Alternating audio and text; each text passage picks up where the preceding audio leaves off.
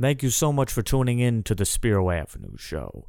You could follow us on social media at Spiro Avenue on Facebook, Twitter, and Instagram. You can also watch our full episodes and clips and highlights on YouTube. And we would appreciate it if you could hit that subscribe button for us.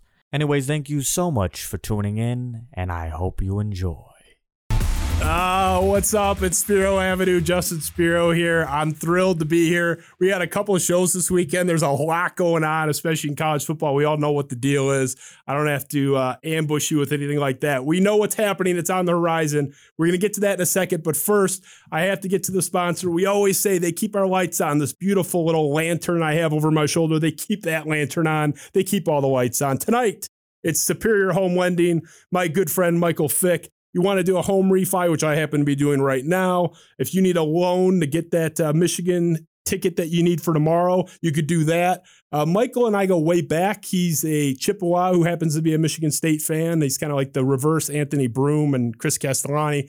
Uh, we love him. He's the man. And I got to say, I, I had Michigan State money line for a boatload last week and uh, my kids are going to be eating top ramen. So I called my buddy up and said, Look, I got to get some equity out of this house. Otherwise, my kids might not eat this week. Michael said, no problem, and hooked it up. Most of that is not true, but seriously, call this guy. He's the man.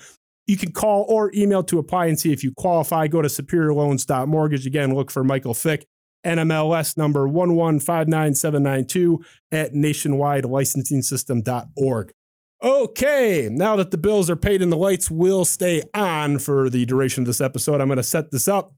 Look, some people talk about the pursuit of greatness. It's a concept in life. You know, I, I want to be great. I want to pursue greatness. I talk about something a little different. I talk about the pursuit of great guests. I look for great guests. That is, I don't look at greatness, I look for great guests. But every once in a while, these two concepts intersect. And I can at the same time pursue a great guest and greatness simultaneously. And that's where we're at tonight. It's been a prolonged two year plus courtship with many twists and turns, especially recently, but we got him. We made it. I feel like John Elway when he downed the Packers to finally win the Super Bowl at age 37. He's a journalist. He's a best-selling author. He's always in high demand. He's got another interview in a few hours from now. He's John U. Bacon. Welcome to the Spiro Avenue Show. Hey, Justin, my pleasure. We pulled it off. A two-year, uh, a two-year courtship, as you said. Uh, me sending you dates, you sending me dates. Nothing quite working. I'm glad it all finally worked out. I had, I admit, my abject ignorance that you've got a New York studio here in your basement for crying out loud. This is gorgeous, fantastic. So uh, good to be here. I'm glad we worked it out. I appreciate it. I know, especially now we're on the eve of a big game. We all know that. I'm going to set it up, and then we're going to sort of throw the ball in your court going forward. So I want to set up this Michigan Ohio State game that we have. We're, you know, not everyone watches this live. We are in real time, just over about what 12 hours away. Uh, some people are going to be catching this tomorrow morning, but whenever you're listening, we're close. Uh, look, I've done a lot of digging, John. I've looked around. I've spent the last several days looking into this.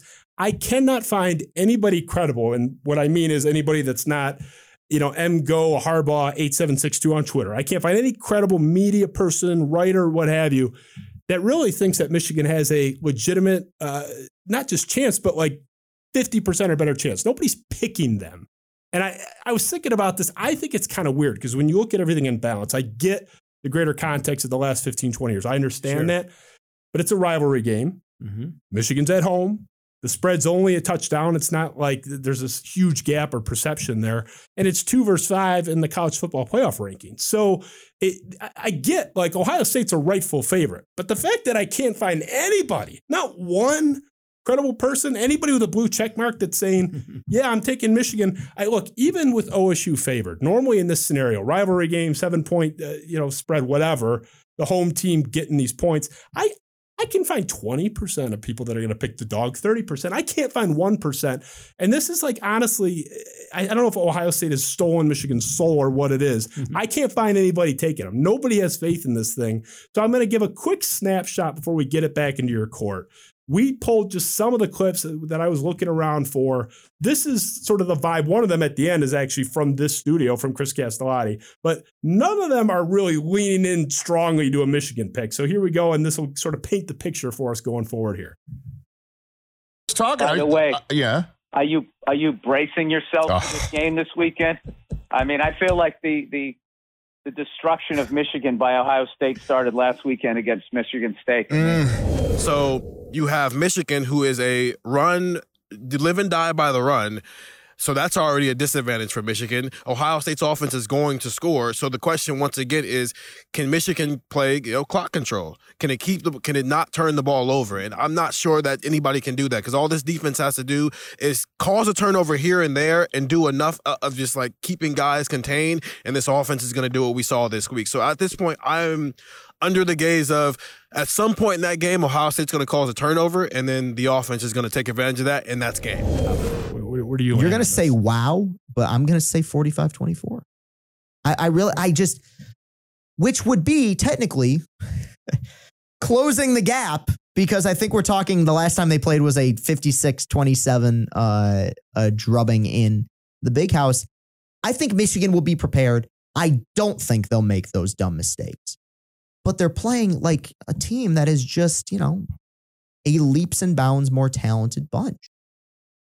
I mean, I got to say, in my hours of research, the nicest things I saw were Joel Klatt appearing on Rich Eisen's show saying, A, if they disrupt CJ Stroud, they might have a shot.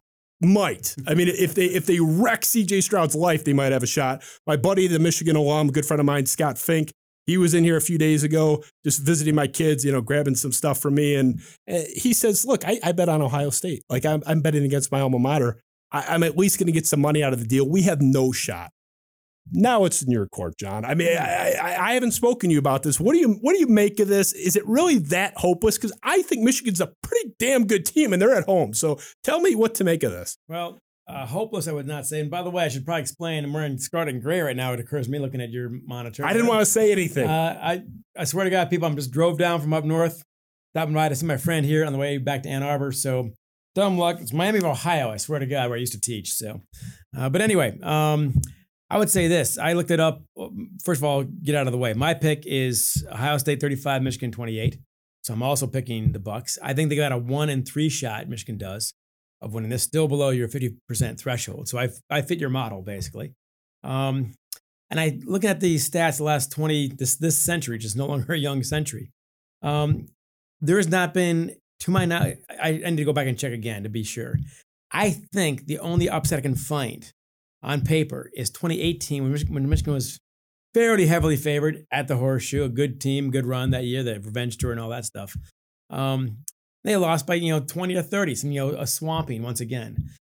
This is one crazy rivalry this last two decades.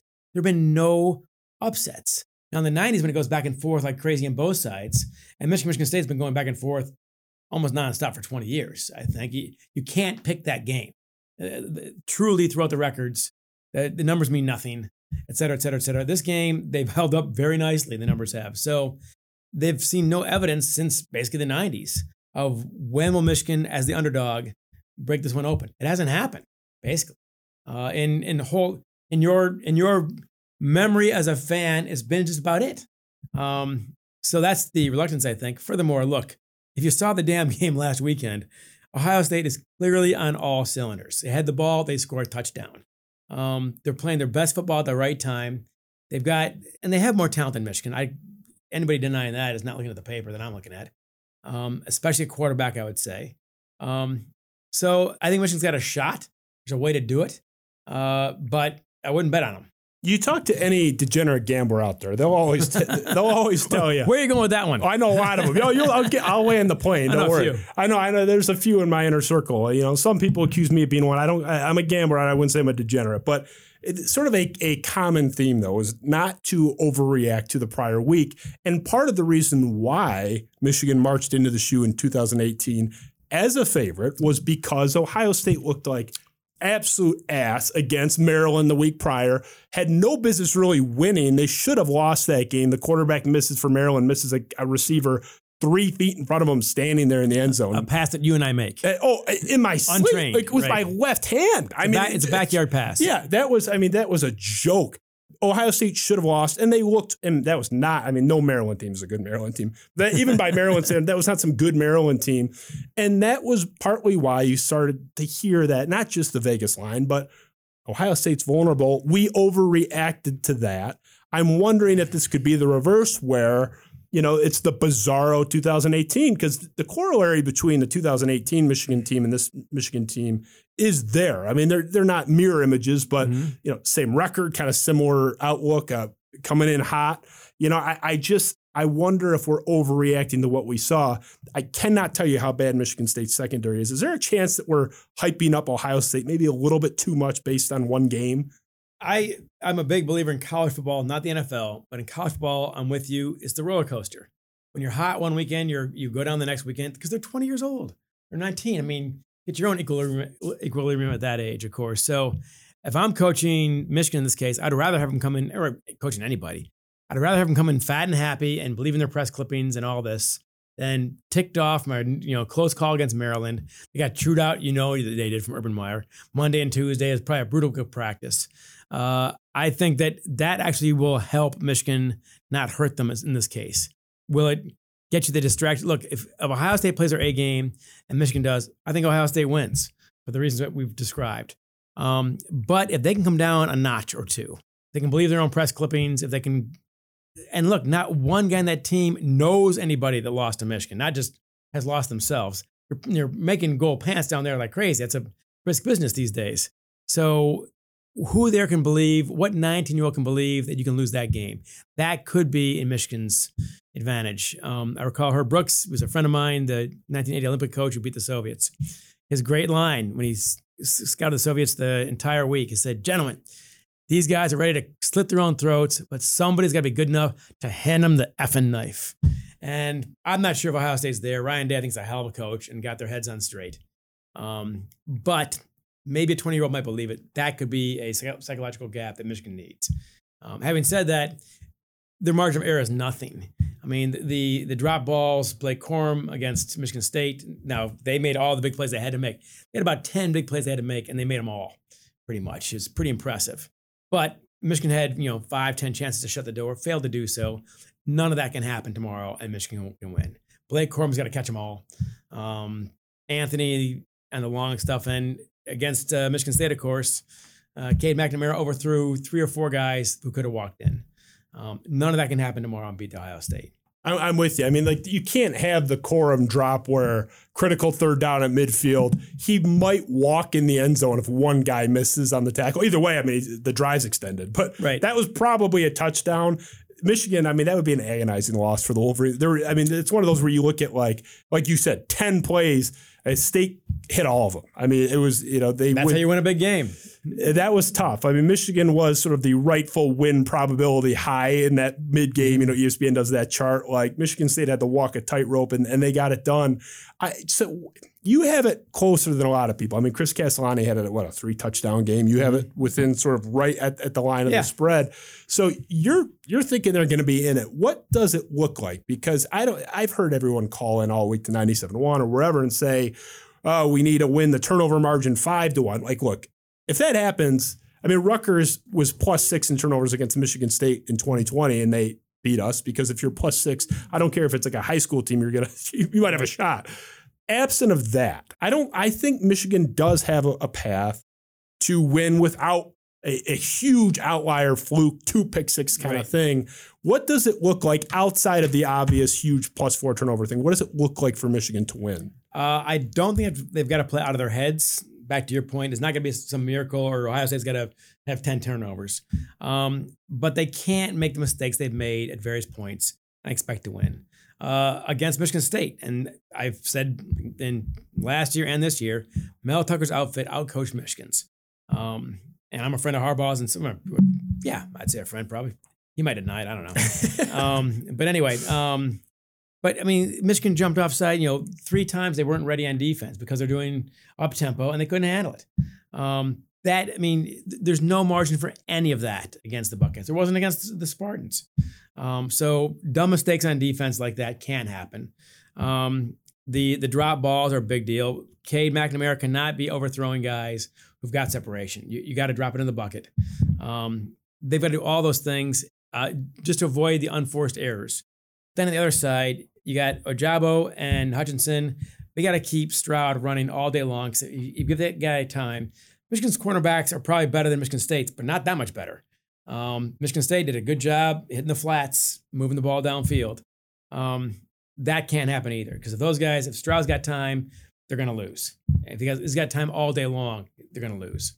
That to me is, I mean, you said it. That to me is the biggest one personally. Like those two, I don't know, they don't have to live in the backfield, but they have to go on a long vacation in the backfield. Like they don't have to pay taxes. Frequent flyers. Yeah, yeah, they, they gotta be they gotta be frequently flying back there because Stroud. Look, I mean, Stroud is favorite or co-favorite to win the Heisman. He's phenomenal. It's not Well, and then of course Mr. Walker's right in that list. But hey, Oh, that's that's that's buried now. Unfortunately, when you have a six carry outing and a blowout loss, see you tomorrow. he's uh, he's probably done. But you know, it's not to knock on Stroud, but the reality is, as great as he is, like most quarterbacks, if you get in his face, he kind he doesn't do very well. He that, does that not. seems to be the case, and the problem is no one really knows because that O line is pretty damn good, uh, and it's been hard to get to.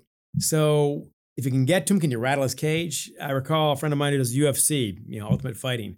He loves undefeated opponents because those guys have never been hit in the mouth. This is kind of that case. Oregon hit him. Um, Nebraska gave him a scare. Penn State gave him a scare, but they've not been they've not been behind the eight ball late in the game where you think you're you're screwed. yeah, Um, and that, I mean, you're, you're pulling for straws here, granted. Um, but if you get them behind by seven or ten, fourth quarter, who knows what they have? Uh, no one knows. yeah. I mean, it's it, that's the thing. I I think, and I've heard other people say this too. Joel Klatt's been big on this train, and I agree with him.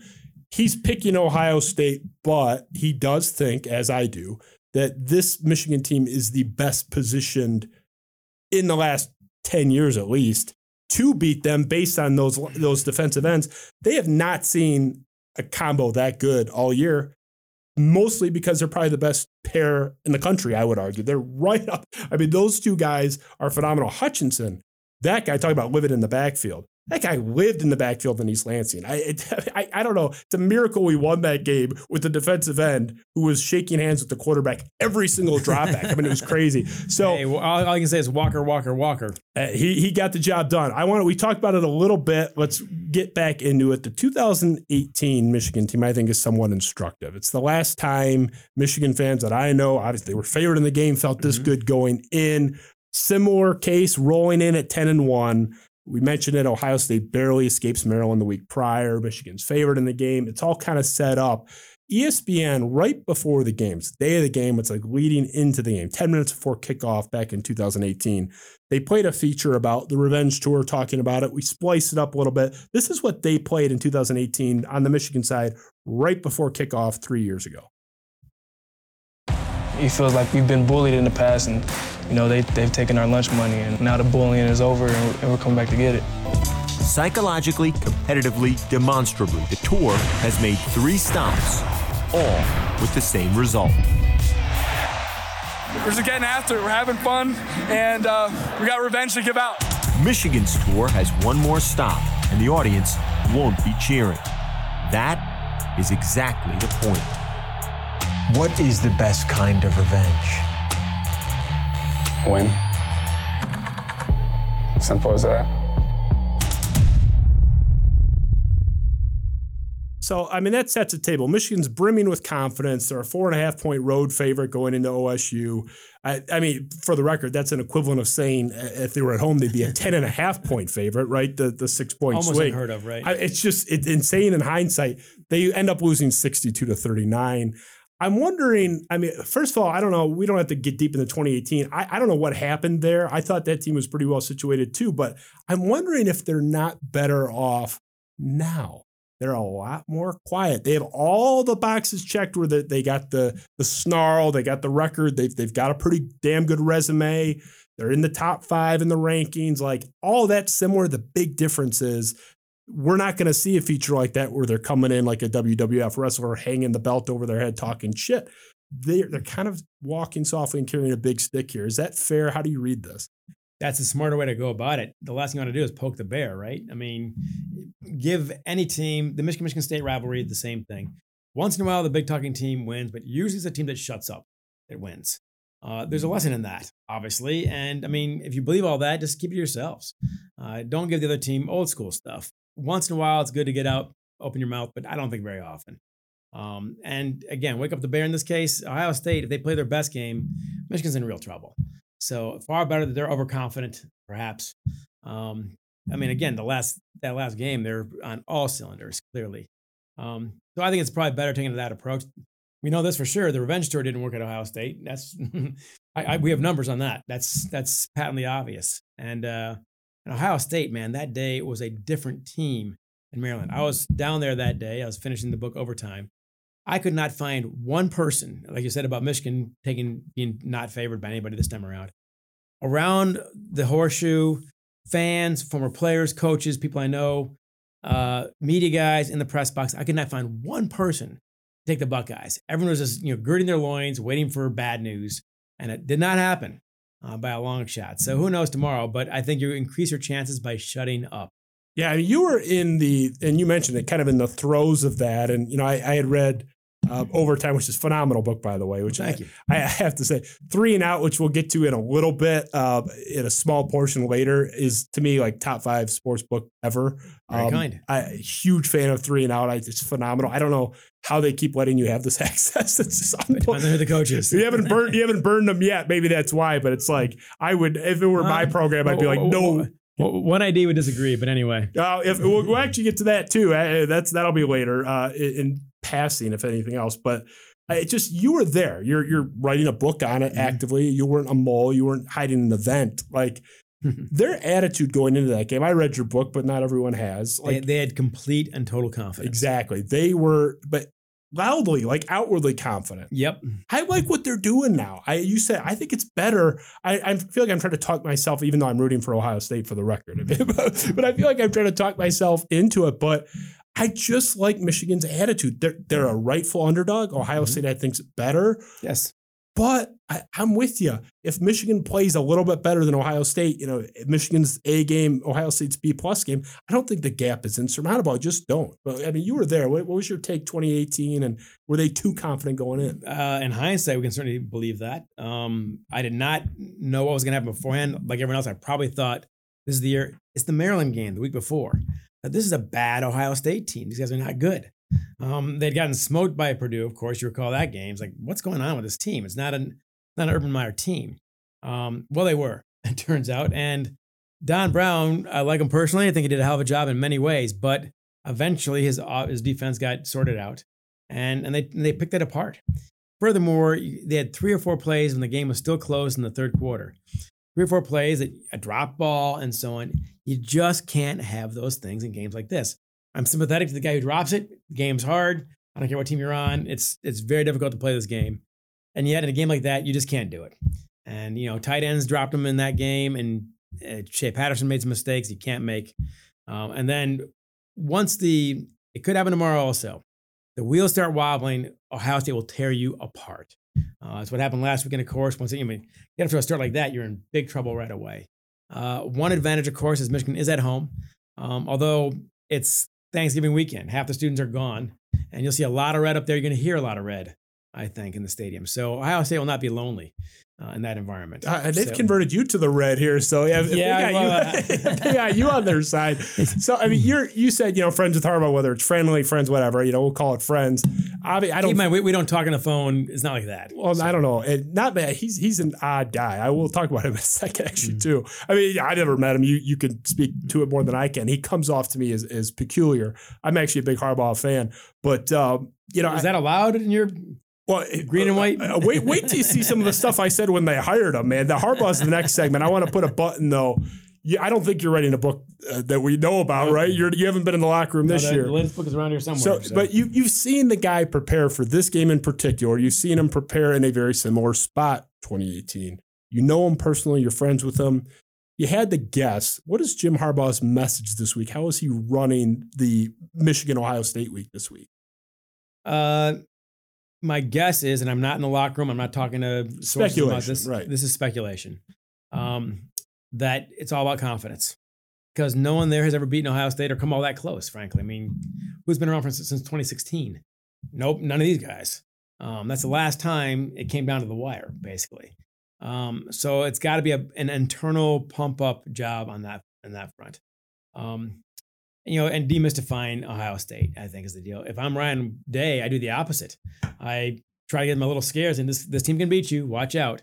Um, as the phrase goes, respect all, fear none. That's both sides in this thing. Um, that said, what's underestimated with what Jim did, I mean, Warde Manuel tore apart his contract, cut his salary in half, basically from more or less eight million to four million. A lot of incentives in there. He can get it back, but he's got to earn it by beating Ohio State, winning division, all this other stuff. But it was basically a year by year contract with very little buyout. And you got to give him credit for this. He swapped out six of his 10 coaches, including Don Brown, guys been around for a long time, guys he liked, friends of his, um, and brought in Michael Hart, brought in um, Ron Bellamy, guys like this um, that have worked out incredibly well. I think has delegated a lot of the camaraderie and the team spirit to those guys who are younger, 35 year old guys, with the guys and the guys are responding. The body language last year and the Michigan Michigan State game, granted, it's COVID, there's no one in the stands. The whole thing is just eerie and weird.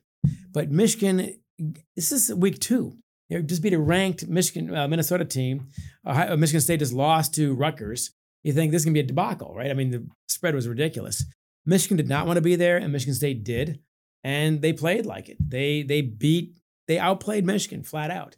Um, this team wants to be there. My impression, and uh, that will go a long way tomorrow. We'll we'll see how far it goes, but without that, you have no chance. When we had Connor, it's just interesting what you said about 2020. Really quick, Connor Heyward was on the show. Uh, he just announced he's going to be done after the uh, the year here, Mm. but he I was asking him about the 2020 game, and he said Michigan from the jump had like no fight. And I, I don't know if he phrased it exactly like that they didn't want to be there, but he said they had no fight. Like they didn't, they, they just had And and what is no what is that? snarl to them at all. And it's, Uh, it's, again, you're you're ranked 15th or whatever, 10th or whatever else at that time. yeah. High, you got you got plenty to play for.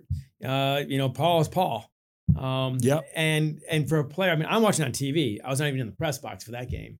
So if he on the field says that, well, you got to know. The, the linemen know right away who wants to be there and who doesn't. And Michigan State wanted that game, and they they pulled a I think a pretty major upset. They deserved to win. Yeah, that was a bizarre one. But so let's get back to Harbaugh.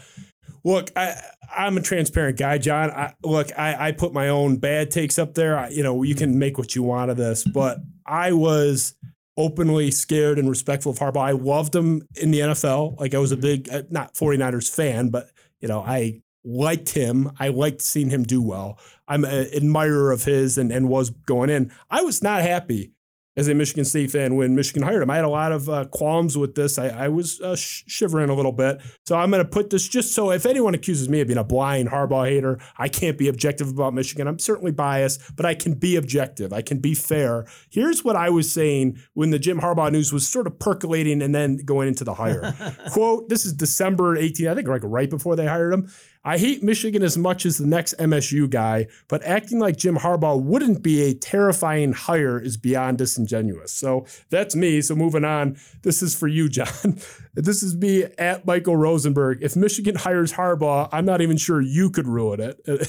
that is a, a nod to three and out. Uh, that's sort of inside, but I put that in there for you. And then this is the real doozy after the Michigan hire was official with Harbaugh, January 17, 2015. Quote, best hirings in Michigan sports history. Number one, the best ever. Jim Harbaugh to Michigan ahead of D'Antonio to Michigan State, Scotty Bowman to the Red Wings, and this one's almost as bad. That's Van Gundy. It's an inside joke, Vandy to the Pistons. So I, I had this as the best hiring uh, ever. It's and so I mean this is me again. I will put a button on this. This is like a year later. He's already a year into his tenure. Right. It's disturbing how many Michigan State fans are still acting like Harbaugh is no big deal. You would think he squelched any doubt. U of M will be in the college football playoff within two years, which would have meant either that year, 2016 or 2017. I will say I threw one in there that wasn't me, so I would feel a little bit less bad about my own self esteem. Kevin McGuire, quote, Charles Woodson buying into the Harbaugh hype says Michigan will be the first Big Ten team to win two college football playoff national titles. So Charles Woodson agreed with me. This was out there a lot, and it, look, this is I, I put this in there to frame that. Look, I'm, it's not a Michigan State guy just shitting on Harbaugh because I'm a Michigan State guy. Like I, I was a huge fan of his. I was fearful of him. You're a big narrative guy, John. You're an incredible storyteller, one of the best storytellers in the sports genre, maybe just period. Big fan of your writing.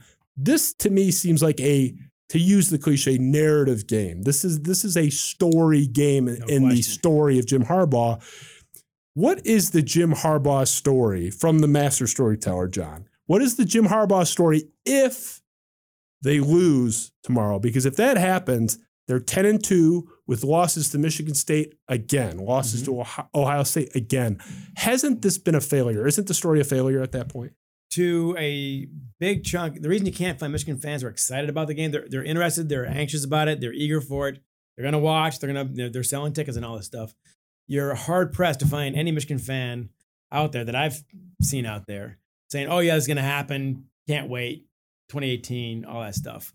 It's it's Charlie Brown, it's Charlie Brown and Lucy. I mean, it's 20 years of thinking you're gonna kick the ball and it never happens.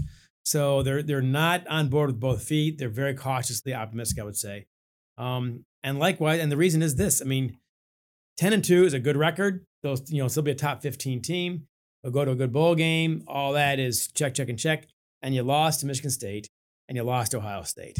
And that will be the lingering fact. I mean, he'll be the coach next year. There's nobody get fired at 10 and 2, I don't think. Can't imagine that.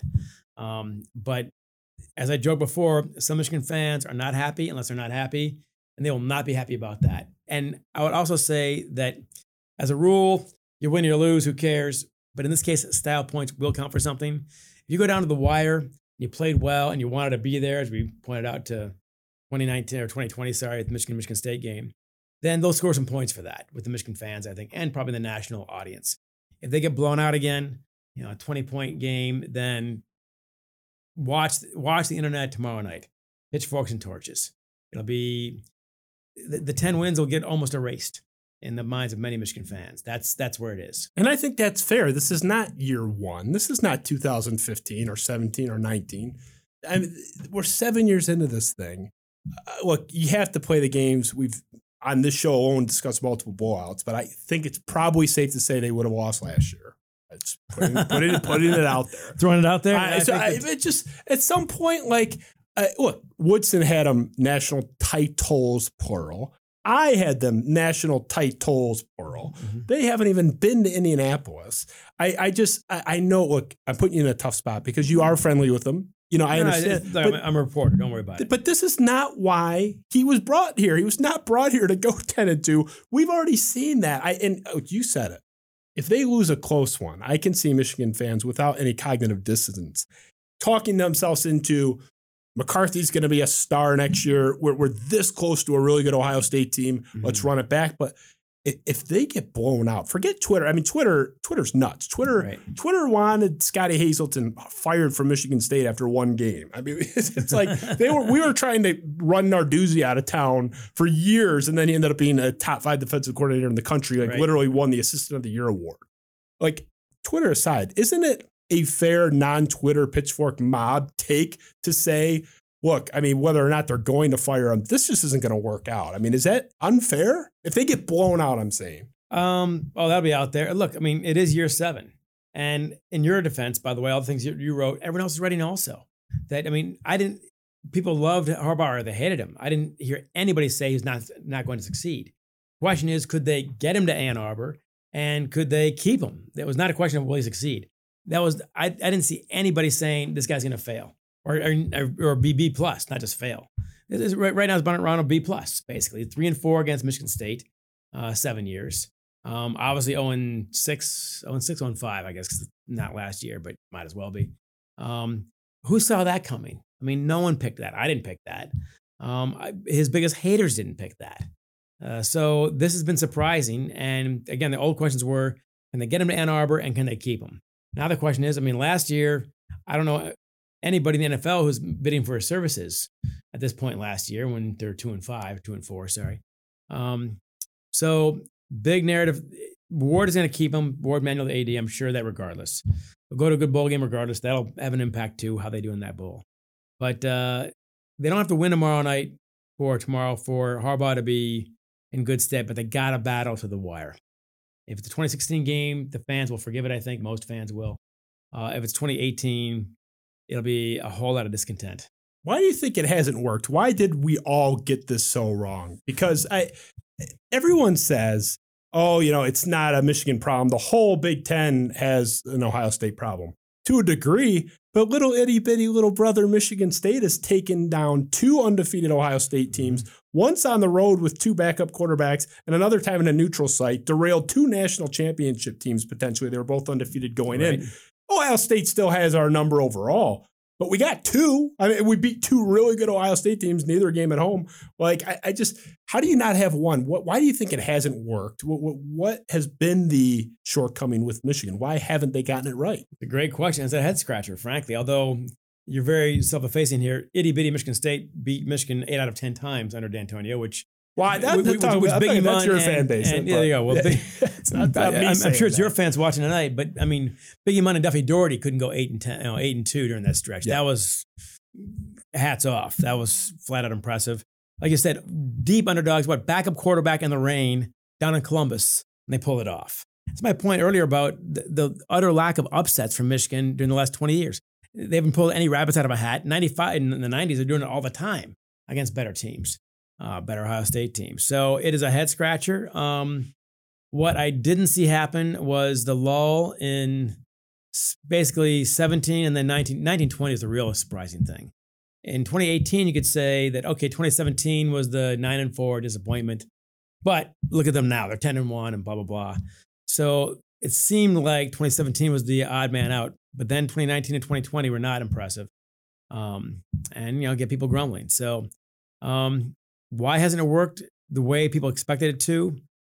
One, there are high standards, no question about it. His record's better than James Franklin, and James Franklin apparently is being courted by, I don't know if he is anymore, but USC, not with Yeah, the contract, yeah. of course, but I don't think they wanted him ultimately.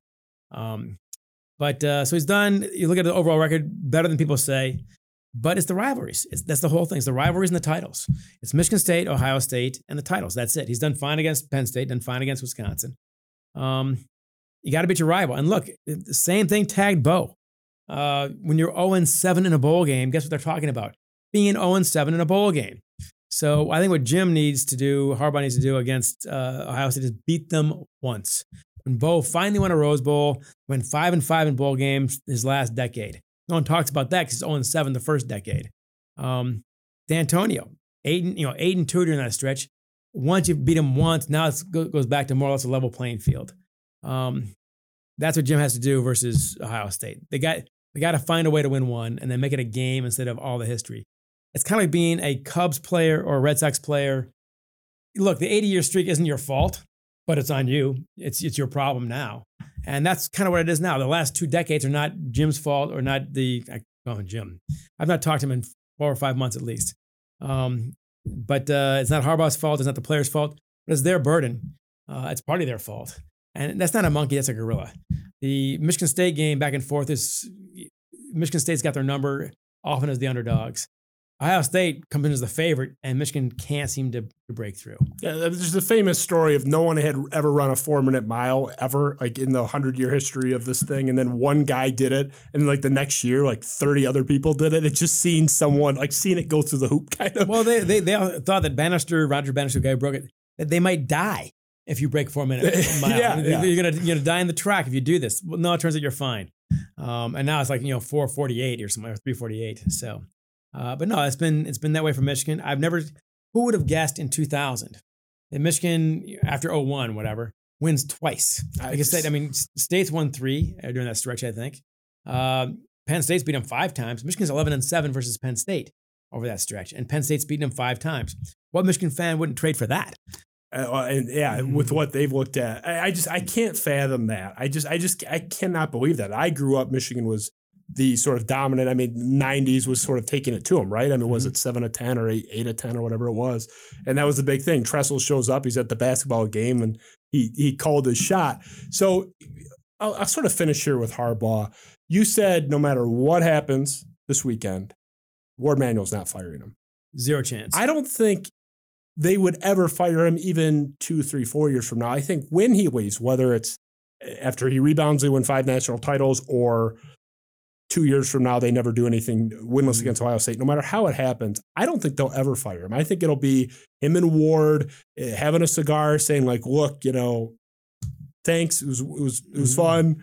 Go to the NFL or wherever you're going to go, or retire, or take a year off." I just I don't see he's he- this isn't you know some rand. This isn't Harbaugh in San Francisco where it was acrimonious. Right. He's a he's a son of Michigan. He's a Michigan guy. Like I, Mhm. they're never gonna fire him, right?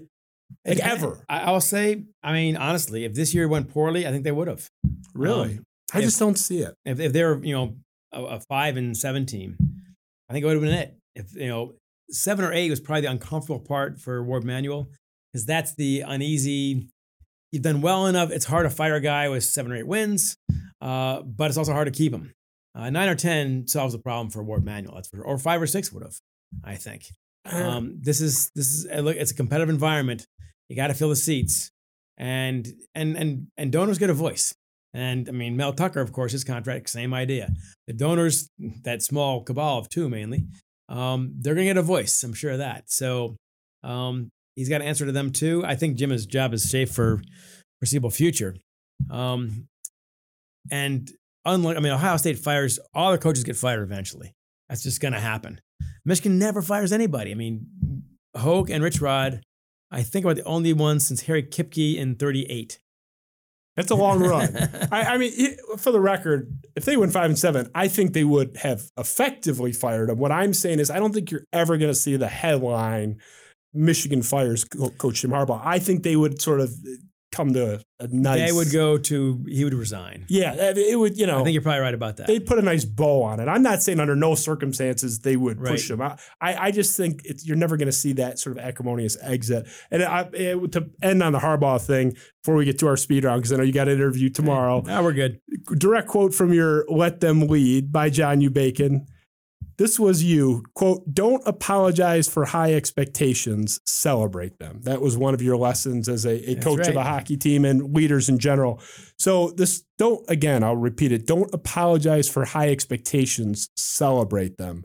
I think I have higher standards, and I talked about it with Chris, uh, Chris Castellani earlier this week Mm-hmm. for Michigan than most Michigan fans do. Chris is sitting across from me saying, Well, you know, 10 and 2, and that's pretty good. No one expected that. And I said, It's your program's fault that nobody expected it. Don't lower the bar because you've been bad.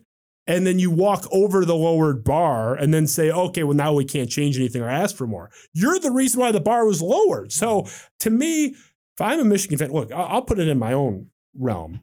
I'm a Michigan State guy. Mel Tucker just signed like a billion dollar contract, right? It's like Scientology. You can't he can't leave now. I, I, if if he goes the next nine seasons after this year and doesn't even make it to Indy, I'm going to be out there with my hair on fire. I'm going to want him gone. I'm not going to be saying, well, you know, Mel went seven and five and eight and four and ten and two a couple years, and you know, so I'm not going to be mad about ten and two and no trip to Indy. I'm going to be furious because the money demands better. I felt that way even before the money was there. D'Antonio made forty percent of that at his peak. Mhm. I, I don't you think that the Michigan fan base has been, for all the accusations of arrogance, don't you think they've lowered their bar too much? I would still be out there demanding more. I think you guys, maybe not you specifically, but in totality, generally, have lowered the bar. I think you should be out there saying Indy are bust. None of this 10 and 2 rationalization. That just what's your take on the Michigan fan base and where they're at expectation wise? Um, Big picture, not just this weekend. Well, of course, arrogance is the most popular trait from Michigan State fans, with Michigan fans, obviously. Look, the last two decades, it's a dose of humility. You can't spin it. Um, where any season you beat Michigan State is a is a good year automatically.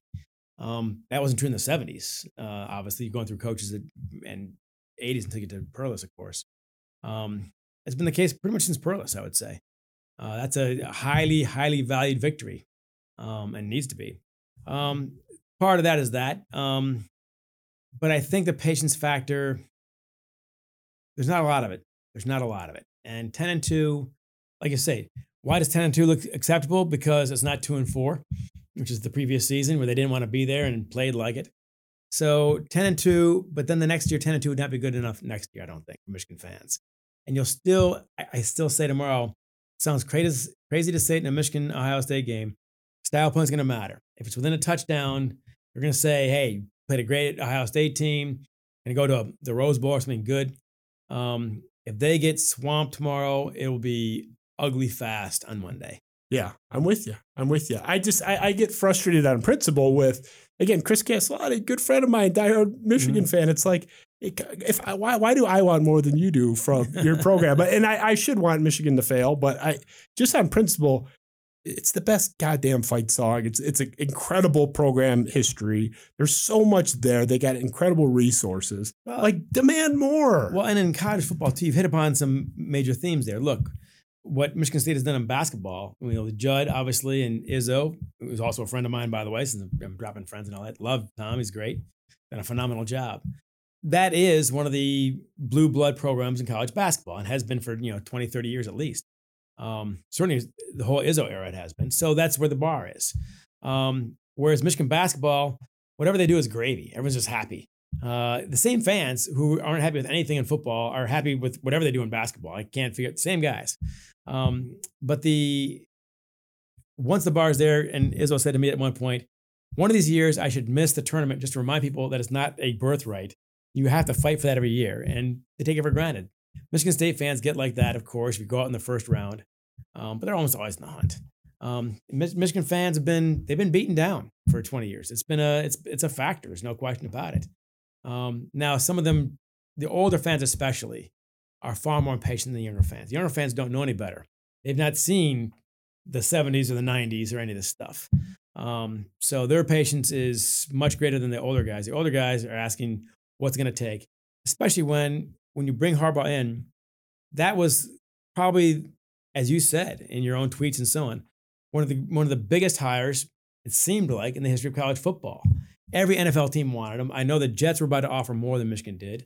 Um, the Brown, the Bears were about to. I heard the Raiders were about to. It's all talk till someone writes a check. I grant you, um, but that was the biggest thing. No one ever thought you'd be in this quagmire, uh, trying to trying to find a way to beat the Buckeyes.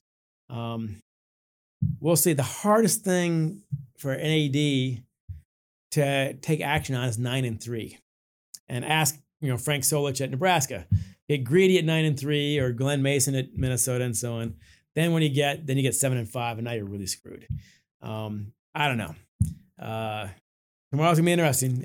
You're Michigan. Get greedy for God's sakes. Come on, the, the, Bray Hope thing. Oh, get greedy. But back to my point about that. Yeah. I lost my train of thought. Sorry, stupid me and my own little uh, trail there. Um, look, at this point, you know, you got the Izzone, you got, you know, a great, Breslin's great. The student crowd is great. It's built for it, basically. You can recruit to Michigan State, no problem. Basketball and so on, the best out there in the country. And until recently, you know, the Flints, Flintstones and so on. Um, that's great stuff. At Michigan, you have so many built-in advantages, which in the NFL, it's a draft, it's, you know, it's salary caps, all these equalizers. Those equalizers do not exist in college football. Tradition counts for way too much. Uh, can also crush you, I think. Um, you've got, you know, the wing helmet, also the good stuff. You got all these things that can get talented players to Michigan, talented coaches also. And those are built-in advantages that they have to take advantage of. Absolutely. And the, but you mentioned the basketball program. I have so much more respect for the basketball program than my years as an adult anyway. Like that team has actually won Big Ten titles since I graduated high school. Like since Napoleon Dynamite came out. Like they've been on the doorstep of the national championship twice, like in this Oh, time yeah. frame. Like they were on the doorstep and lost as a favorite of the Final Four last year. And John, Howard was like seventh chair in the NBA. I didn't know what the hell he was going to be. Turns out, oh, guy's a hell of a coach. He's really smart. Like he'll be fine. Uh, we all knew. Also, the, by the way, that, that rivalry with Michigan State has never been healthier. With Beilein and Izzo, and now Juwan Howard and Izzo, it's been fantastic. We don't hate Michigan basketball. Like I, like I have a lot of Spartans in my circle, John. Like nobody, nobody Really? hates. well, in my social circle, I don't have pictures of my friends on the wall except on the guest wall here. But look, I, I just nobody has that animosity towards Michigan basketball. We all seem to like Juwan. Everybody. What are you going to say about John? Well, Wheeler? and Izzo's a likable guy. So is so is Beilein, and so is they're fair guys. They, I mean, they're competitors. They clearly want to win. yeah. Uh, but they get along very well with each other. Izzo, Juwan, and uh, Beilein. D'Antonio did not care to get along with Michigan. I don't think Michigan cared to get along with him. No, wow, And- he's and- a surly guy. Well, he's a surly guy, but I always used to crack up though. That you know, Michigan fans. Oh, can you believe he said that? He's not trying to get your vote. He's- I mean, if you get to Michigan State, you better understand right away that your job is to beat Michigan. And if you get to Ohio State, I mean, what Tressel said at the halftime, like right then you know, okay, this guy is focused, and and it works. I used to coach at uh, current book, Ann Arbor here in high school. We're the second high school. Pioneers have been around forever and so on. Man, my job was very clear. I got to be Pioneer twice a year if I can. Uh, and almost everything we did was to those ends. If you don't get that, you're not going to make it. It's not going to work. Um, so D'Antonio's trying to not trying to get your vote. He's trying to get the, the Spartan guys riled up, and it works. He, he, you can't play second fiddle if you're in that job. Uh, you, you can't have that mentality. And he didn't. And Mel Tucker picked up right where he left off. Mel Tucker's got one, Clint Eastwood had one expression, and so does Mel Tucker. I, and he's never changed it to my knowledge. I've never seen anything else, and it's working great for the guy. He is still my coach of the year candidate. If Harbaugh wins tomorrow, then he'll be on a short list too, probably. Uh, if you go two and four, than that. Um, but those two guys have done a hell of a job this year. Tucker, man, with the transfer portal, but not just that. It's not fair to just say the 20 players that came in are why. They're playing better ball. They're playing more fundamental football. They're, the intensity never lets up. Um, they ran into a buzzsaw last week, which frankly, the exception proves the rule. It shows you how well they've done prior to that with what they've got. I agree. Um, that was, they coached him up. They coached him up good. Um, so hats off to that guy. This will not be a friendly rivalry the way I think Izzo and Juwan Howard's going to be on either side.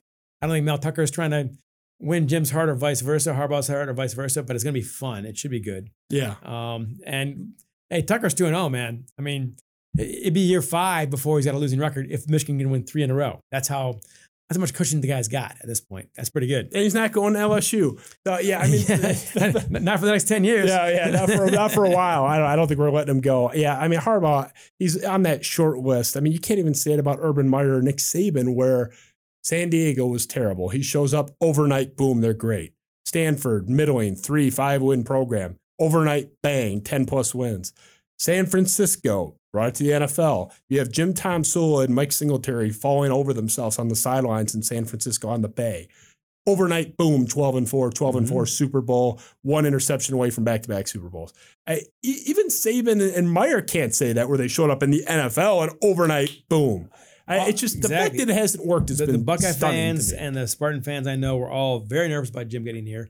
One thing he's never done in any of those places is coach more than four years. So this is new. This is uncharted territory for him. Can he keep it going over the long haul? And year five and six, they didn't. So year seven, I think, frankly, I had no idea what was going to happen this year. When I was asked, you know, on radio and so on, it could be five wins, could be ten, and I was not guessing ten. I was guessing very wimpily seven and a half, and I thought by August maybe eight, because I just didn't see it. Um, so this team has already done better than I expected. Um, but like we said, I, I can't recall. Does any team have more writing on it than Michigan does tomorrow? No. This is a uh, we said it's a it's a legacy game. I, I don't know if all is forgiven. You know, he'd be one in five, but a, a so, lot would be. So much would be if they're going into Indy as a heavy favorite. I think they win. I think the yeah, I think you're playing for the Big Ten title tomorrow. I, I, if if they win going to Indy, they're going to the college football playoff. No one's going to be whining about JT Barrett's spot or the 62 to 39. I, I just Well, and by the way, and as far as, as far as the damn spot goes, I've seen more photos of that than the Zapruder film and JFK. And I'm pretty sure that uh, Harvey Oswald was the assassin in that case. I've got I've seen every angle you can see. Who can make that call? I've not seen it d- definitively either way. perfect segue because that, that question's actually in the speed round, John. Um. So hold that thought. Let's Fire. go. Let's go to the speed round, Ben. Let's do it. I'll it. stretch out. And then you poor Look, soul. look at these graphics, man. Well, yeah, well, I know. I'm a We're- newbie. We're trying to impress you. You know, you, It's you, working. You do a lot of media, John. So if I don't have my best, you know, foot forward here, you're never going to show up again. Okay, so we'll start here. You we talked about the rules. Go as long as you want. You know, do do your thing. Rich Rodriguez specifically. Now you wrote the aforementioned three, not about Rich Rodriguez's three years there. What did you make of Rich Rodriguez, the Michigan tenure, the, the Cliff Notes version? I think he should have gotten a fourth year. What did, what did you make of that whole thing? Uh, I got to know him quite well. Of course, I'm in the locker room for those three years. Uh, he was a lot better privately than publicly. Uh, PR was not his strength. Uh, he'd say all the right things in a press conference, and then five, ten minutes in, after a tough loss, he'd say one thing that you knew damn well was going to be the only headline that you saw the next day, and that would happen repeatedly. Um, he's a much better guy than Michigan fans and others gave him credit for. The players liked him as a rule. Um, and he was good to them, I think. And you know, a lot of those guys, look, the year after he leaves, as you point out, they win 11 games, uh, win the Sugar Bowl, and all this other stuff. Um, I think he deserved a fourth year, but as far as getting a fourth year, it almost doesn't matter if you deserve it or not. There's so much water in that ship by the time the third year ended. I don't know who could have steered it. It's probably better for everybody at that point to to split. It's interesting though, because they were, you know, three and nine, five and seven, seven and five. You would think it's like, okay, I know the, the step one was very low to the ground, but Right. I feel like wasn't the trajectory positive? Why No was it? question. And again, I, I mean, and that was his team that went 11 and what 11 and two the next year. Um, that was his team. Uh, there's no question. And look at Brady Hoke, the opposite 11, 8, 7, 5. So you can't say that's getting better. Um, I think Rich deserved a fourth year. Um, I don't know if I'm the AD. I don't know if I would have done it. I think I probably would have. Uh, but again, at some point, fairness is not even part of it. Um, one thing I learned about that, this applies to Izzo, uh, and it might apply to Mel Tucker too. Um, what I, the biggest takeaway I got from those from that time was that in the NFL, Bill Parcells can go from the Patriots to the Jets, arch rival. Nobody cares.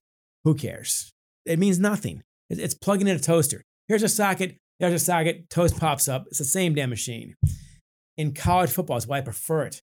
It's a heart transplant. You have the right size heart, the right blood type. The doctor's got to do his part. The patient's got to do his part, or else the organ gets rejected. That's kind of what happened there. Uh, not enough work done on both sides to make the whole thing work. Uh, Mel Tucker seems to be a fit right away. D'Antonio certainly was. D'Antonio got Michigan State. Um, and I've never seen anyone feed more effectively on disrespect than he did. I think he went around looking for it. And, and, and few things motivate you more in life than that does for anybody. Um, I thought it was brilliant what he would do with motivation in that, in that regard. Um, if you don't get where you are and the place does not get you, you're in trouble. And Tommy Amaker, a very good coach at Harvard, has done great with the basketball team there. They've gotten to the tournament, never got mentioned in the tournament. It never quite worked. And and the, here's the weird part is you never quite know until the guy is already there. And then it either works or it doesn't. And if it doesn't work, I don't know what you do. I mean, I, I, I mean, it's it'll be mostly on you because my perception is ninety percent drawn from having read your book three and out. But we have a mutual friend we talked about before the show, Jack Johnson, Mm-hmm. Michigan hockey great up until a few months ago, the highest drafted Michigan hockey player ever. That's right. But Jack and I subscribe to the basically the Michigan administration and the inner circle of Michigan made him screwed on arrival because they didn't receive him. You said there was stuff both sides. I'm not saying Rich Rod was perfect, but Right. do you think basically he had little to no shot on arrival with the way they handled him, and then we'll move on? Um, he was up against obstacles he did not even perceive until year two or three, and that's a hard place to be. Um, I think you know if he had gotten his defensive coordinator out of West Virginia, if they were average on defense, they would have been eight or nine wins. Um, the offense was that exciting. Uh, I got to tell you this though, talk to Michigan fans. What has been more fun to watch than Denard Robinson for a long time? I mean, that guy was Anthony Carter esque, Desmond Howard, that category.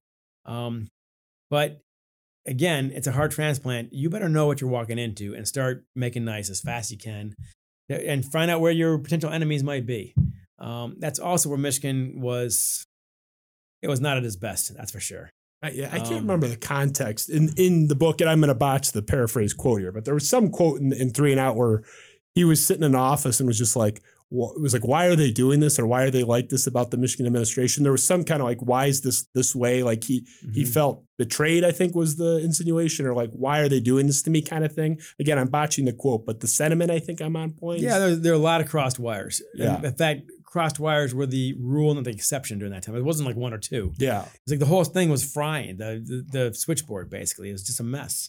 It was hard to watch. It was hard to write, and I hear it's hard to read.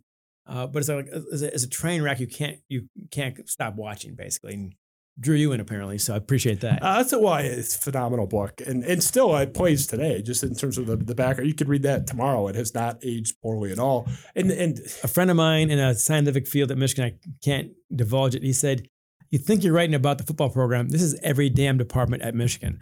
I thought, "Whoa, That's it. That- that- you guys have an interesting culture up there. Michigan State has their own like kind of problems. Like our, our board of trustees is way too powerful. Mm. Sorry, I don't retired out. Brian Mosallam was going to be here in, in a day and a half. Not you, though, uh, not yeah, you. not you, Brian. but uh, yeah, it, it- there's some inner mechanics there with both schools that are different but both weird in their own way. And um, people forget Rich Rodriguez turned down Alabama the year prior to turned down Alabama the year prior to Saban taking right, it." right. I mean, Uh, that's and, he and Mich-. Michigan came after Rich Rod with everything they had, basically. Um, and he was the hot, he was the Harbaugh of his time. Yeah. yeah. Uh, he was the hot commodity. So, as my editor pointed out, he went to Harvard. He doesn't have any dog in this fight. He says, "Have Michigan fans forgotten that Michigan went after him? They he, he didn't come begging for a job. He went after they went after him.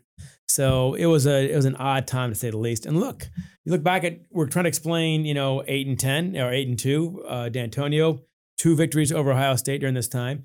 If you get turnover like that, you know the, the clock stops and you have to start all over again. It's a it's a tiresome process. Uh, turnover will kill you in this business, and Michigan's had a lot of it. They had they had the hottest girl at, at the ball. Two of the last three hires. It's kind of, I mean, it's, they're going up and down. So everyone wanted Rich Rod. Nobody wanted Brady Hoke everybody wanted Harbaugh, so they're gonna if Harbaugh doesn't work out, I guess they'll have to try uh, maybe Dan Campbell, someone else nobody wants. Dan Campbell had the cold call for his job in Detroit. That's another story for a different show. Moving on, so we'll, we'll, be quicker going forward. I had Sorry, to do lightning some, round. I'm not very good. at Oh no, you're, you're good. I, I'm I'm concerned about you. I'll be up, man. We're fine. The trolls of Twitter. This is something I see you deal with. I deal with it too, man. Sure. I, I will start a support group together. Just kind of like social media experience generally. I, you usually will kind of give it back to these guys a little bit. Not not insult them, but I mean you'll talk to them. You don't just go straight to blocking like I've tended to now.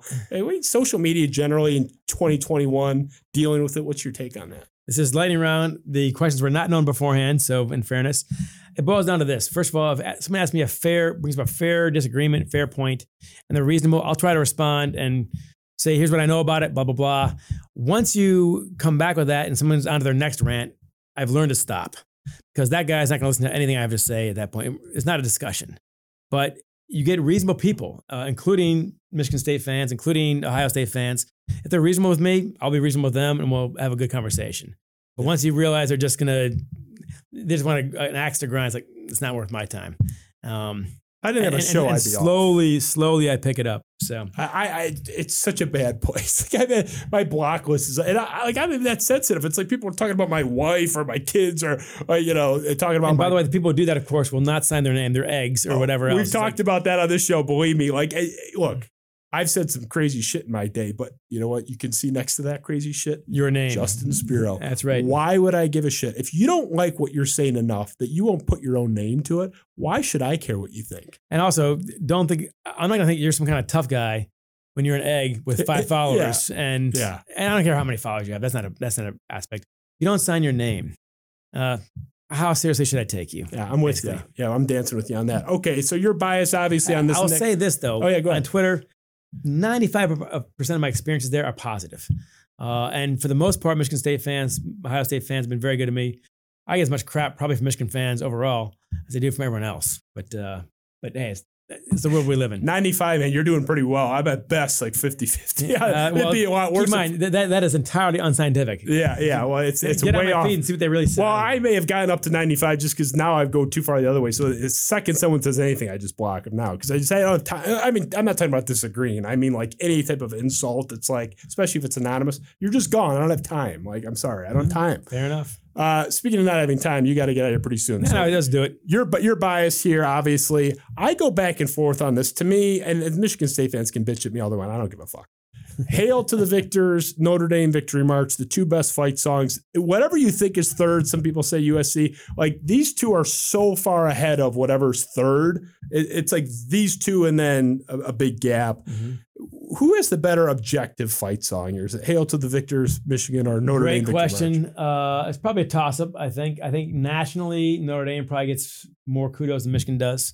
More of a national university, more, more of a national program, I would say.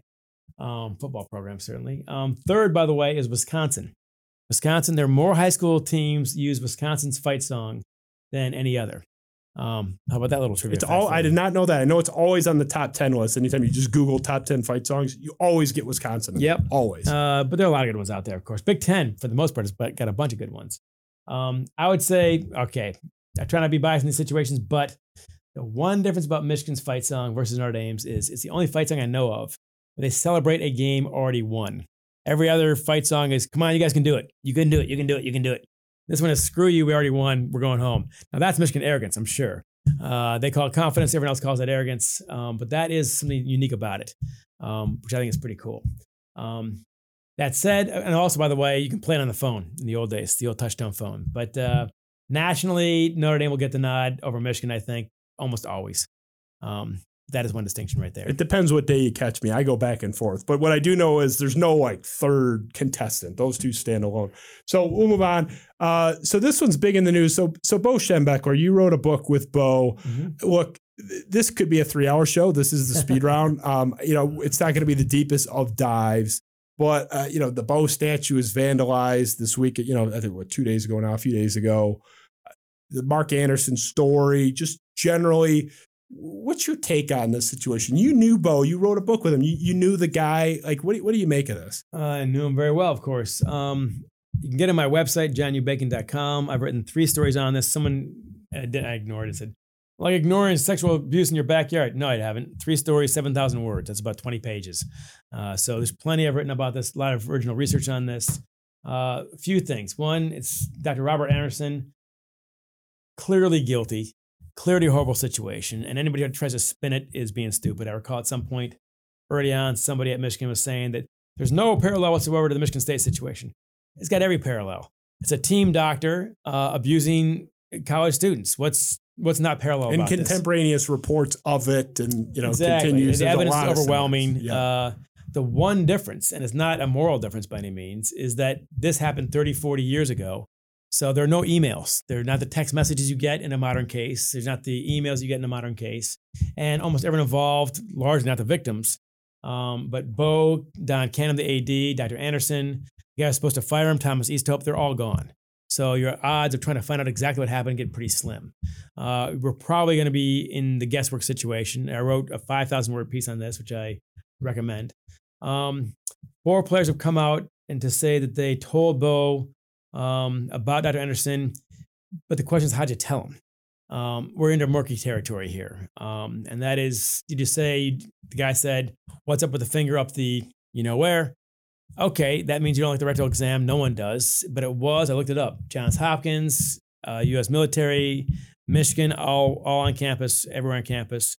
It's SOP, standard operating procedure at the time. What he was doing was not, obviously. But if you go to Bo and say, "I don't like this part of the exam," he's going to say, "Yeah, well, no one does," and there it is. Yeah. Um, I'm not saying that makes it right. I'm saying there's a communication problem. We didn't have the language back then to tell Bo this. I'm sure Bo is hard to approach on this, uh, in fairness to the players. Um, but you're, leave, you're left with a sad and uncertain situation. Um, I have seen other situations, for example, with the food. Um, they had another caterer who was using leftovers and not giving out second and thirds, and Bo fired him by lunch. So, as a rule, when it involved his players, he was very, very proactive. Um, I I can't imagine him not taking action immediately if he knew what was going on. But I don't know what he knew, and we don't know when he knew it, and we still don't. Um, I'm struck by the fact that four came forward saying this, uh, but none since. Because usually, what you happen with uh, the doctor at Michigan State, of course, uh, Nassar and uh, Anderson, once 10 guys come out, then 100 come, guys come out, then 200 guys come out. In this case, there have been four guys who came out, come out and said this, and no additional ones. Um, so you don't know what to make of it. And the sad fact is, you simply don't know.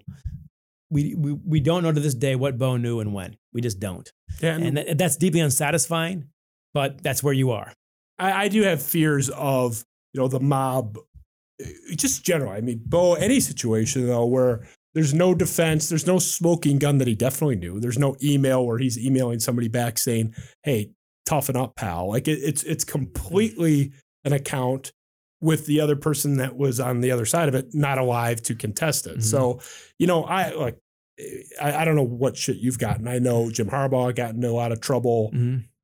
optically for saying, you know, it's not the guy I knew. And everyone's like, Mhm. well, you have to believe the victims. Well, Jim Harbaugh, in his defense, is a guy that had a real experience with this mm-hmm. coach. And if that's not consistent, I don't, I, I didn't have the same problem some did mm-hmm. with Harbaugh saying, look, I had a relationship with Bo Schembechler. Mhm. That's just not what I experienced. It's not the guy I knew. It seems to be kind of, you're saying the same thing. Like he hopped on much smaller issues than that. Like that mm-hmm. day by noon, the guy's gone. That was the pattern. Yeah. And so it's a departure from But, but here's my thing. People say, "Oh, I would never believe the Bo." Look, I'm a journalist. I have to believe it. If Oh, yeah. if someone came to me and said, "Look, here's the smoking gun," it, it would suck. But I would say, "Yeah, there it is." Um, it's un, I, I hate seeing it, but I have to change my view of these things. So I'm not in a position where I can say I, I'm not going to believe it no matter what. But you got to show me something. You got to show me the actual evidence that I was communicating with Bo that I was being abused, and Bo understood that. and and then did not take action. Yeah. Um, I haven't seen that. The- yeah, the climate now is like evidence is sort of secondary. Here's what I hate about both sides of this thing way. is that, like you said, it's knee jerk and it's black and white, and this one has got nuance and a shade of gray. It's deeply unsatisfying, but it does not, with the evidence we have now, does not fall conveniently in this bucket or that bucket that I've seen. Yeah, I'm with you. And, you know, hopefully one way or another, I mean, it's hard to prove a negative. There can be some exculpatory evidence, you know, down the road that we can't even foresee. I just hope there's some clarity on it going forward. But as of right now, I'm- with you. We don't know. And I don't, I don't like deciding anything on lack of evidence, you know, pro or con. So we'll move on from Bo. Uh, another character that we do have a lot of emails from, uh, Dave Brandon. uh, look, I, I don't. uh, Dave Brandon, I thought was one of the in my young life, relatively speaking, one of the worst athletic directors I can recall. Certainly in the Big Ten, just seemed tone deaf, uh, out of it. Uh, not really finger on the pulse. I mean, the, I think the apex is what Sugar Shane Morris's concussion issue, and the subsequent handling of that. I mean, you were in the throes of this program in the department. You know, some say on the edges. I think you were pretty far in there. You were in the building for a lot of stuff. Like, what did you make of Dave Brandon? What was your take on him as an AD? I thought he was terrible. I recommend End Zone. uh, And by the way, Spartan fans, the rise, fall, and return of Michigan football, as I say in the book, because the book came out before a game was played. They rip on you all the time. Of that. course they do, and I just got to let it go. It's the culture I was talking about. Uh, as Brian Cook of MGoBlog said, the athletic department no longer hates you as a fan because that was the, what they're dealing with for four years. So um, it's just people got the experience, but fair enough. Um, anyway, um, my take on that when he was hired, like everyone else, I thought this guy's got an amazing background. He's you know been a CEO of Domino's Pizza, um, made a lot of money there, of course. Um, uh, a, a- and by the way, not a good but a great regent of Michigan. And even his detractors told me that he's a huge force behind getting the Children's Hospital started. Um, he did a lot of good things as a, as a regent, um, no question about it. So that background played for Bo, wasn't a great player, uh, but so what? Uh, I mean, Jim Hackett wasn't either. It's it's not how you measure that stuff. Um, so you think, okay, this this should work, and I and I believed it. I thought this should work. Um, and then I started hearing things internally that it wasn't working, and then ring by ring, it goes from the epicenter to the point Shane Morris, where finally it's in ring five, and the whole world sees that this is dysfunctional. This is not working. And if I had to boil it down, it's that he, Dave, worked his ass off and he loved Michigan. I don't doubt any of those two things. Um, I think he's a very smart guy in many ways. But when I get there are certainly business aspects, and we've seen it the last week Penn State contract, Michigan contract, Michigan State contract. It's a business and a big one in many ways. I get that. If you treat it like a business, you will alienate the people who actually pay the money for the business, drive the hardcore followers. It is a religion. Look, look at this. It is a religion. I mean, this is not. I don't see a Lions room like this anywhere. Yeah. It's certainly a, it it's is, a it is a church. It's a Yeah. secular religion, basically, and uh, and if you don't get that, you start alienating those in your flocks, and you don't get them back. You don't get them back, and that's what happened at Michigan. If you can, he said in 60 Minutes, the business model is broken. Yeah, because the players aren't paid and the band isn't paid, and a lot of things don't make sense that you know that we do at college football. And if you treat it solely like a business, you're going to lose them. And Don Canham didn't, and Bill Martin didn't, and Dave Brandon kind of did.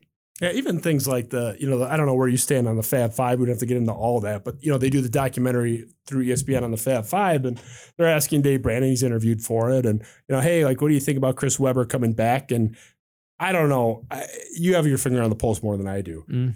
I don't know a single Michigan fan in my ether. I have a lot of them in my circle that are like, oh, oh fuck the Fab Five. Like, you know, stay away. They're, they're Mm. cheaters. Everybody wants them back.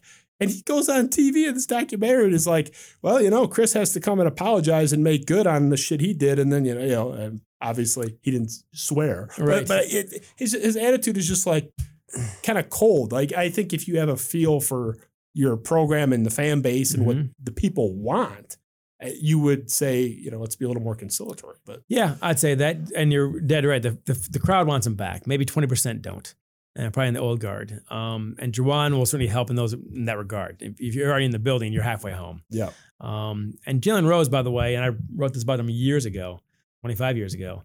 He was by far, I mean, at Michigan State, of course, by far, probably the most immature at the time, uh, the most eccentric, the lightning rod in a way that Chris Webber was not.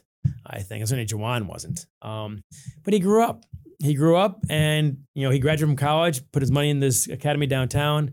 He takes his job at ESPN very seriously. Jalen Rose grew up, in my opinion.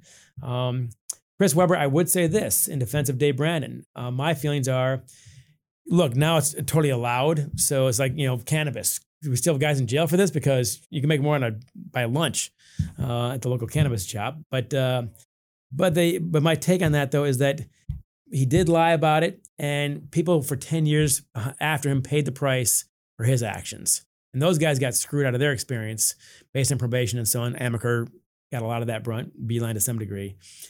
I think there is an apology that needs to be made, probably by both sides. Because where were the adults? I mean, he's 19, uh, and all this stuff is going on. You're not paying attention to this stuff. So, uh, furthermore, right now with the Fab Five, it's kind of the Fab Four and one. The four are together, and the one isn't. Um, so that has to be. There are a few bridges that have to be rebuilt for this thing to work. I'm, I'm not saying it can't be done by any means, and it's a forgiving society. And furthermore, I mean, Michigan. I mean, they were selling the jerseys at top dollar, and he couldn't. I mean, you cannot legally get five bucks out of the deal. Um, it's it was a screwed up time. I'll say that. You got to get number four back in the fold. I mean, I, we talked about my Har- Harbaugh love. Chris Webber's one of my favorite basketball players ever. I I was too young when he was at Michigan, but his NBA career, I just loved his game. Little hot potato at the end of games and big spots, but just big that could shoot and pass. Uh, The best passing big, top three anyway of my lifetime. Just I mean, it- just incredible passing big. Guys over six eight, unbelievable. I'm a big Chris Webber guy. Bring him back. Enough's enough. Like, come on, get it He'll be back by the end of this decade. I would guarantee that. But because of, I think the Juwan Howard thing, between time and Juwan Howard's presence there, it's the ultimate sort of foot in the door. It's going to happen. I'm with That's you. my I'm with you. So losing your press pass is my next one. That's our Sure. next. So what happened? What happened with losing There your press is. pass? Why? Why did they do that to you? Uh, the official reason was an email uh, sent by a good friend of mine. Uh, Brandon would not send it himself. Um, his minions did work like that, and uh, it's because uh, I am a freelancer. Um I'm not doing a regular beat, um, and therefore I cannot justify my press pass. Now, if that was the measure, half that press box would have been gone. I mean, bloggers who have you know ten followers are in there. I'm freelancing for the Wall Street Journal. I'm freelancing for you know pretty serious stuff. Um, so, and you know, I had a regular gig on Michigan radio, which is half a million listeners now, more than that, like a million listeners. Ann Arbor, Flint, and Grand Rapids. That's a legitimate journalism outfit, of course. So it was a made up reason. It's ridiculous, and I, I got this. Really, and I emailed back to my friend, and I said, you know, you know, are we serious about this? Because what about X, Y, and Z? And I'll state it with you know with a smiley face and so on. I'm not going to put up a fight about this. And she just wrote back dot dot dot tears dot dot dot. I mean, she was put in a horrible position. And the dirty little secret, Justin, is I had a great time. I could wear jeans, I could wear drink beer, I could sit in the stands. You're allowed to cheer, but I can't because all those wires are kind of cut. I don't trust myself, my hands to go up at the right time or any of this stuff. Uh, it did not affect my work at all. I kept doing my work. My best selling book out of that batch is End Zone, which came out of the time that I had no access to the program whatsoever. So it didn't set me back at all. It was embarrassing for Michigan, for me, to see Michigan stoop to this level. When I go to Michigan State's press box, Mark Hollis is the first guy to come up and put his arm around me. How you doing? Can we do anything for you? Uh, that was I, I I felt horrible that he got caught up in the Dr. Nassar stuff. He was a phenomenal athletic director. He was my pick. He or Jim Phillips to be the next uh, um, commissioner of the Big Ten. Uh, it was just it was petty and stupid and pointless, is what that was. Why were they so mad at you though? Like it was. it wasn't they. It was one guy. You know, why was Dave Brandon? so- Uh, and and the people around him and the people around him were embarrassed. Um, I mean, just didn't like the reporting the- generally. is it- I, I really don't know. I can't say for sure. Um, to never where I respect Bo, if you got a problem with someone, you got two choices: talk to the person you got a problem with, or shut the hell up. And Izzo follows the same exact pattern. Uh, good Uper, of course. Um, whatever your problem is, tell me the truth, whatever it is. And I heard from other sources that he was upset in three and out, in which he looks pretty good on the grand scale. He had handled a lot of things right during that time, including the NCAA investigation and so on. Um, I pointed out that he had not been an AD before. Well, your resume points that out. You can't be CEO of Domino's Pizza and an AD at the same time. Uh, if that upsets you, if, if that's what it was, and that's third hand. So I really, to this day, cannot tell you exactly why. That's, that's an odd one. It's just bizarre. But we'll move on. We, we, we hit it a little bit. So you, you It, it, kinda- wa- it was silly, and it was silly and pointless, and did not did not give him the results that he wanted. Well, that, that sort of speaks to the the tenure generally. So, uh, real quick, was JT Barrett short? You said you just don't know. Here's my position. I can't tell to this day. I can't tell for sure. These people on both sides. He was clearly short, and the fact that you can't tell, by the way, is all the more reason to stay with the call in the field by the letter of the law. I don't know whether he made it or not. It looked like it was right on the line. It was a quarter inch either way. And I think the right call was made because of the call on the field. If they had marked him short, I would have said they should have upheld the short call. It, it, the call on agree the field is what is what dictates this. And yes, you're with me on that. You don't think No, I- look, I mean, if, if you can show me one photo that he's definitely made it, another show where photo where he definitely didn't, we don't know. Yeah. it's, it's back to the Bo, the bigger issue. You know, what did Bo know? We don't know. And this thing right here, we don't know. And yeah, Um, they, they didn't recover from that too, because the next play was it Weber just uh, walks Well, that's the other thing too. I mean, it's like the Bill Buckner play. They didn't. That's not when you lost the game. Yeah, Um, I mean, yes. I mean, a lot of things went wrong before that, went wrong after that, and blah blah blah. Um, in this case, they're, they're still on the twenty yard line, I think, or fifteen. just like whatever. the 18 or something Yeah. like that. Yeah, you can Um, still stop them. I mean, yeah, hold them to a field goal and So- roll it over. Uh, and by the way, also, any spot in any game is the dumbest thing in football. We ask for a level of precision in this game that does not exist. Um, you- I mean, it's not science. I'm sorry. And where the knee is and where the ball is and blah, blah, blah. You're asking some 65 year old guy to run out from 40 yards away and put the damn thing, you know, pull it out of a scrum and put it down somewhere. You're guessing within two yards. No one knows anything about that situation. And if the game comes down to that, you just took your chances, one way or the other. Yep. We'll finish here. Last one as we're talking about Michigan conspiracy theories, Michigan related conspiracy theories. This is one of my favorite ones.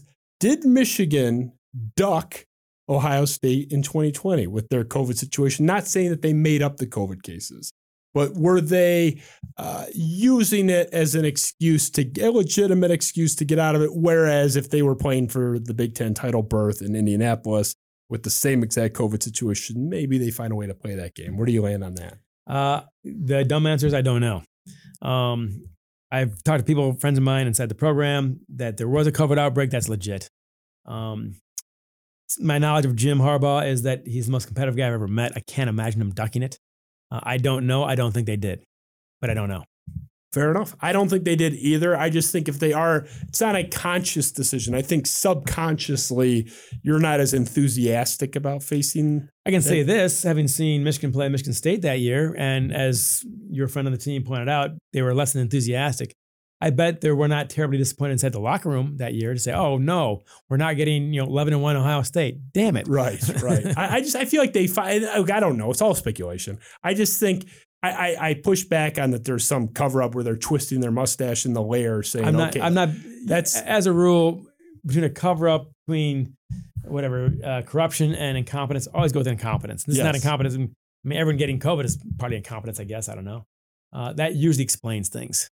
Um, furthermore, if you're Harbaugh, it's a horrible season. But if you lose to Ohio State, what have you lost? You're two and four anyway.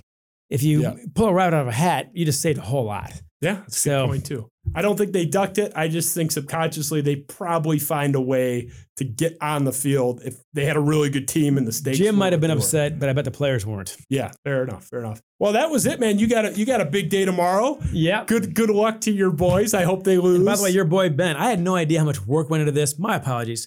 Hey, we're good, man. That, we're good. Uh, tell Ben, by the way, the man behind the door over there, that when I heard about his three or four hours of effort going into this thing, you can't leave a man like that hanging. oh, I know. uh, I so- appreciate you. You came hauling ass from up north to be There here we go. with your Buckeye uh, red. And just appreciate you coming in and. That's Miami of Ohio. I swear to God, Miami Yeah. of Ohio. At least, yeah, that's you, what you claim. I didn't see any logo. I just see that red, man. But uh, look, I, I think it'll be a big one tomorrow. I, I can't wait to watch it. We have not talked about Michigan State, Penn State.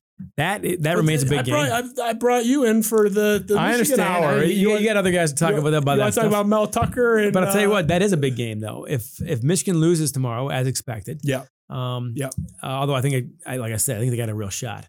Um, Michigan State, well, uh, Penn State's favored right now, but it means nothing to me. That's just, that's just betting money. Um, if they win tomorrow, they've got two losses, and Michigan will have uh, what? I guess they'll have two total. Um, They'll both be ten and two, and Michigan State won the head to head. So, I mean, I'm old school, John. I th- th- think this could be a battle for the Rose Bowl, for example. Uh, no, it's not. You don't think so? No, you're gonna you're gonna either be in Indianapolis or Pasadena. It doesn't matter what happens; it's immaterial. It's they, a, they're it's- dying it's for you guys money to business. be there. Don't, don't- you can't say you guys. I swear to God, I don't wear Michigan stuff around here, et cetera, et cetera, Well, et cetera. the Michi- okay, they're dying for Michigan to be there, and I get it. Look, Michigan hasn't been in there since Christ died. It's been a long time. like I- you know, they're a better, bigger national brand. They get to pick. Like uh, you could, e- especially if it's a close they will loss, book Michigan those, will be if- higher if, ranked. they're Rose Bowl, they'll book those flights. If Michigan does not get blown out, if they get blown out, Right. the enthusiasm goes down. If they have a good battle against Ohio State, um, they'll book those flights by Monday lunch. yeah, I agree. I agree. And that that is It- something it is a can- starving fan base. The Rose Bowl is a beautiful thing. I, I, you know, it's funny. They had that shitty shows at Western we played in 2013 in the first or second game, and it was like 10 to seven at half. And we, I was just, I told my wife, I said, we can book that trip to Hawaii. Every year, I always waited a couple weeks. Every year for 10 years, I waited a couple weeks to see what Michigan State looked like to make sure I didn't do any conflicts with the Rose Bowl. And I said, it's not going to happen. Uh, yeah, so I, I botched that. So I was in Hawaii. You could do worse. You know, I, I wasn't in what, South Bend. As they say, be careful what you wish for. Who wants to play Georgia right now? And now, if it's for all the beans, everyone will take their chances, obviously. But I don't think Michigan's at that level right now. I don't think Michigan State is at, is at that level right now. Ohio State, I think, is. it's kind of like a Final Four, though. Like I'll I'll go and get my ass kicked over not going. Like you get the banner, you get that CFP banner. Just being there is a thing. It's, a, it's it is What- like college basketball. You get the Uh, banner. What it is, oh, seven times? Uh, I think we're at eight now, right? Eight. That's right. Yeah, I, I'd have to count them off. It's, it's 99, 2000, 01, 05, 09, 2010, When people talk about- 2015, eight. 2000. Eight. Uh, yeah, Yeah. yeah, We're at. Uh, I should know that. People talk offhand, about his but we got record. You know, if you win two out of eight, that's average. That's one out of four. That's exactly how many you're supposed to win. And guess what? You get to the final four, they're all good. Anybody there can win the damn thing. They're that good automatically. You don't, you don't cheese your way to the final four. Oh yeah, and Gordon Hayward followed Draymond Green, so we got robbed out of that. Out of there that you go. But no one's bitter. That's, of course, the case, right? No, no, yeah. It was only 11 years ago. I'm still haunted by it, but you know, I don't know. That's one thing great about sports fans, man. Ask them the worst call ever, and they can still pull it out of their subterranean memories. I always say, I mean, you say you're buddies with Tom. I, anybody that ever runs into Tom Izzo, whether it's at Meet the Spartans or whatever, at Midnight Madness, wherever, you see him at the grocery store, doesn't matter. Go up to Tom Izzo. My advice: if you can only say one thing to the guy, did Gordon Hayward follow Draymond Green? That's all you got to say. He'll know exactly what you're talking about. I've done it twice. The reaction's hilarious. Like it's the same thing both times. It's, yeah, yeah, of course he fucking did. Like, yeah, it- it's, he'll he'll, he'll f bomb you I like in, in a nice way. It's just like yeah, it's we were cheated. It is what it is. And then Kalin Lucas and whatever. I'll go cry about it later. So John, man, it was a pleasure to have you. It's been an odyssey to get you in the chair. An odyssey is fair. I'm a big fan of yours, as you know. Uh, big fan of your work. Everyone should read all your books. I'm so look. I just finished. Where, where's the current book? You got to flash it, man. Uh, yeah, I, so I, I I always try to clear the clear the deck. Yeah, you So let them lead. John U. Bacon. You were nice enough. to sign Unexpected lessons in leadership from America's worst high school hockey team. NPR today called it uh, one of the books they love. So we made their uh, greatest hits list today. It's so. an incredible book. I, I'm I'm only what I'm because I bought the Kindle version a few days ago, which right when I got done with um, uh, overtime. But it's a great book on leadership. There's no chapter in there about two weeks after you lose to your rival, blaming the referees in a press conference like Jim Harbaugh did. it's it's much more uh, of a, a solid north star guiding light for leadership and incredible life story.